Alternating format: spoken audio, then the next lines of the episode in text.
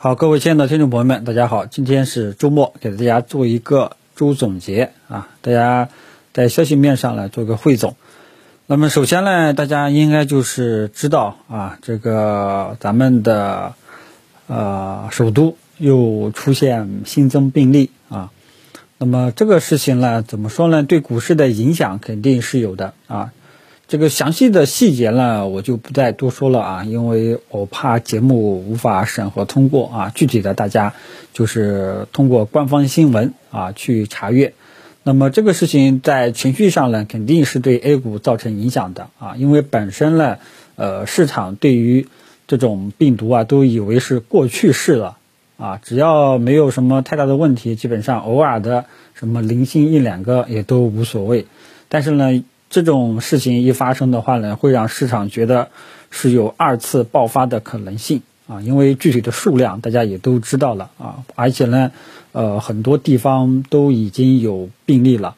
所以这个事情在情绪上肯定会影响 A 股啊。但是大家记住了，凡是啊这个第二次的消息啊，同样一个消息第二次发生，对市场的影响往往呢会远远不如第一次。好比咱们就是呃，中国和大洋彼岸的这个贸易纠纷，在一八年的时候呢，首次出现的时候呢，造就了咱们中国 A 股整个一八年，不光是喝酒吃药这些头部企业下跌下跌啊，全年下跌，整个股市都在下跌啊。但是到这个一九年的时候啊，这种贸易纠纷呢，咱们 A 股呢就扛住了，整个一九年呢在。一九年元旦，一九年这个五一劳动节之后，又出现这个升级的这种呃情绪的影响啊，但是呢，呃，最终咱们在一九年 A 股的时候是横盘啊，它不像这个一八年首次出现的时候呢，造就了二零一八年中国股市全年熊市，对吧？所以这个大家知晓一下。同样，那么这一次啊，这一次二次爆发对市场的情绪的影响，肯定自然而然是有的，但是。会不如第一次啊，所以这个呢，跟大家解释一下啊，所以我认为这个可能会是一个短期的一个情绪上的利空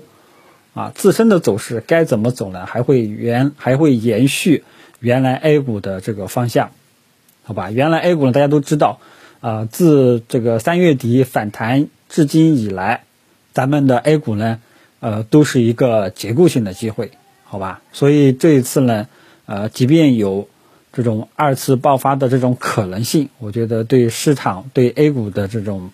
呃影响啊，可能就是说短期的一种影响。原来 A 股还会怎么走？原来 A 股是什么样的特征？我觉得还是会延续下去的，好吧？这件事就跟大家解读到这里。同样也注意大家注意人身安全。那么其中呢，涉及到三文鱼。啊，那么这个呢，我觉得，呃，三文鱼呢，肯定生产三文鱼的一些相关企业，啊，肯定也是利空的。不过呢，这个我觉得是一个背黑锅啊，这个大家知晓一下啊。我觉得根本原因应该不可能说，呃，三文鱼它本身可以携带病毒。如果说三文鱼它本身可以携带病毒的话呢，那很多这种啊海产品可能都有这种都有这种可能性啊。好吧，跟大家说一下。不过话说，三文鱼呢，还是味道还是可以的啊。好，那么然后就是第二个事情，就是这个呃大基金，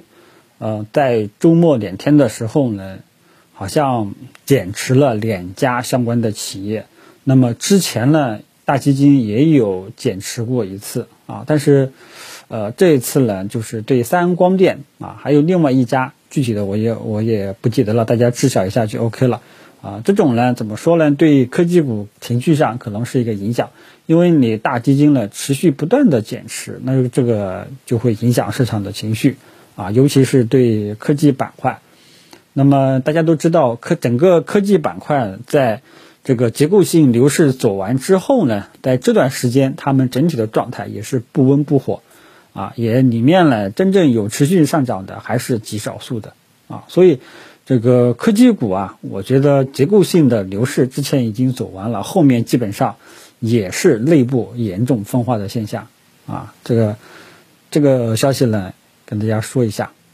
第三个呢，就是创业板的注册制改革相关的细则也已经落地了啊，基本上呢是在复制科创板啊，比方说上市啊前五个交易日是不设涨跌停幅度的，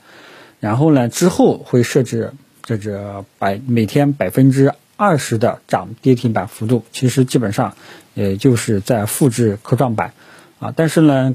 这个跟科创板有一个不一样的地方，就是什么呢？创业板的这个数量可能会比较多啊。然后搞这种注册制的话呢，其实背后还隐藏着一个利空，就是 IPO 数量可能会加大啊。呃，但是这个东西更多的影响可能还是对券商的影响啊。对券商呢，可能是一定的利好，大家知晓一下就 OK 了，好吧？最主要的这些消息呢，也就这些了。其中影响市场情绪比较大的呢。很有可能就是这个啊啊疫情的二次爆发啊，大家到时候看看明天的市场的表现，好吧？整体上我觉得这些消息呢，虽然说有偏利空的成分，但是我更多的觉得还是这个暂时性的啊，暂时性的不会影响 A 股的这个本身的结构化的这种特征。大盘指数呢，大家也都知道了，没有什么特别。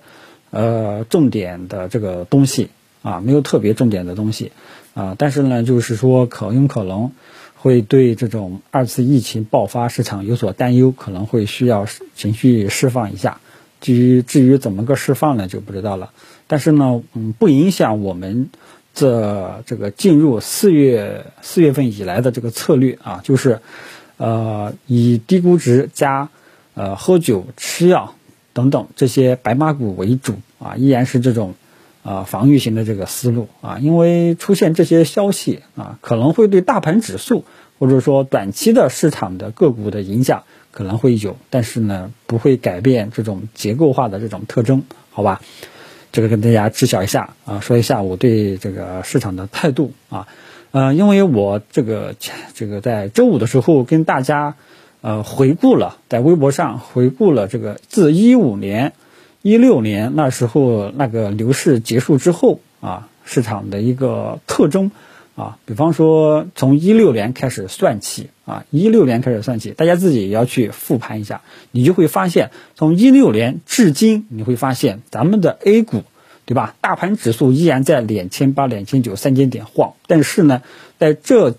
这个四五年的时间。每一年市场都有一些股票的结构性牛市，比方说一六年那时候是供给侧改革，啊，供给侧改革，煤炭、钢铁走了一波结构性的一些流逝，对吧？大家不知道，大家自己可以去回顾一下。然后进入到一七年雄安题材之后，就是价值投资元年啊，那时候呢，在一七年的五月份，我就开始推荐大家关注。白马股那时候呢，市场的这个名字呢叫做“漂亮五零”“漂亮二零”，他们走出了在一七年的时候走出了一个，呃单边的一个牛市啊。那时候很多优质的权重蓝筹白马都走出了一个这个单边的流失，对吧？然后到一八年啊，一八年呢就不行了啊。一八年的时候我一开始就说过，由于这个中国和大洋彼岸的贸易摩擦首次啊，那个时候首次，整个一八年是。全面单边下跌，包括那个白马股，啊，因为那时候是宏观性的一个比较重要的一个利空，然后到一八年年底的时候，由于这个 A 股的整体估值很低了啊，然后呢又搞了一个创投概念，对吧？设立科创板，把指数呢带起来了啊，炒了一波小牛啊，然后到进入一九年之后，这个。呃，摩擦又有升温的这种预期啊，导致一九年五月份之后呢，一直都是震荡纠结反复。到了一九年的呃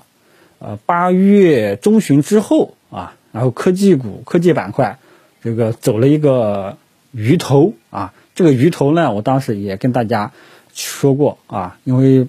去年八月十五号呢是一个底部长阳，是个拐点信号啊。那时候呢，现在我们回过头来看。发现了八月十五号科技股走出的一个拐点信号呢，它是一个鱼头的一个行情。然后等到一九年的十二月份，科技股真正全面爆发，啊，走出了一个鱼身，走出了一个鱼尾，对吧？所以你会发现啊，每这四年，啊，从一六年啊，一六年熊市尾期之后呢，我们的 A 股的整个特征就是每隔一段时间都会有一个结构性的牛市啊，其中中间还有一次炒作五 G 的结构性牛市，不过那时候五 G 呢啊不是特别的呃强烈啊，不是特别的明显，所以同样呢，我觉得呃 A 股呢后面啊，我觉得三大权重要是没有明显的起色的话呢，A 股是没有全面牛市的，只有结构性的牛市，所以啊通过。呃，这些消息的汇总，通过历史的经验，通过市场的自身的反应，我觉得，啊，即便这个，呃，二次疫情可能会造成情绪上的影响啊，但是呢，不会改变市场这种结构化的特征，啊，那么二零二零年市场的结构化的这个牛市，会不会是在喝酒吃药白马这些标的上呢？我们拭目以待。至少目前这一块呢。风口望是的的确确是在往这一块去吹的，对吧？啊，这个呢我会继续给大家去跟踪啊。同样呢，我们呃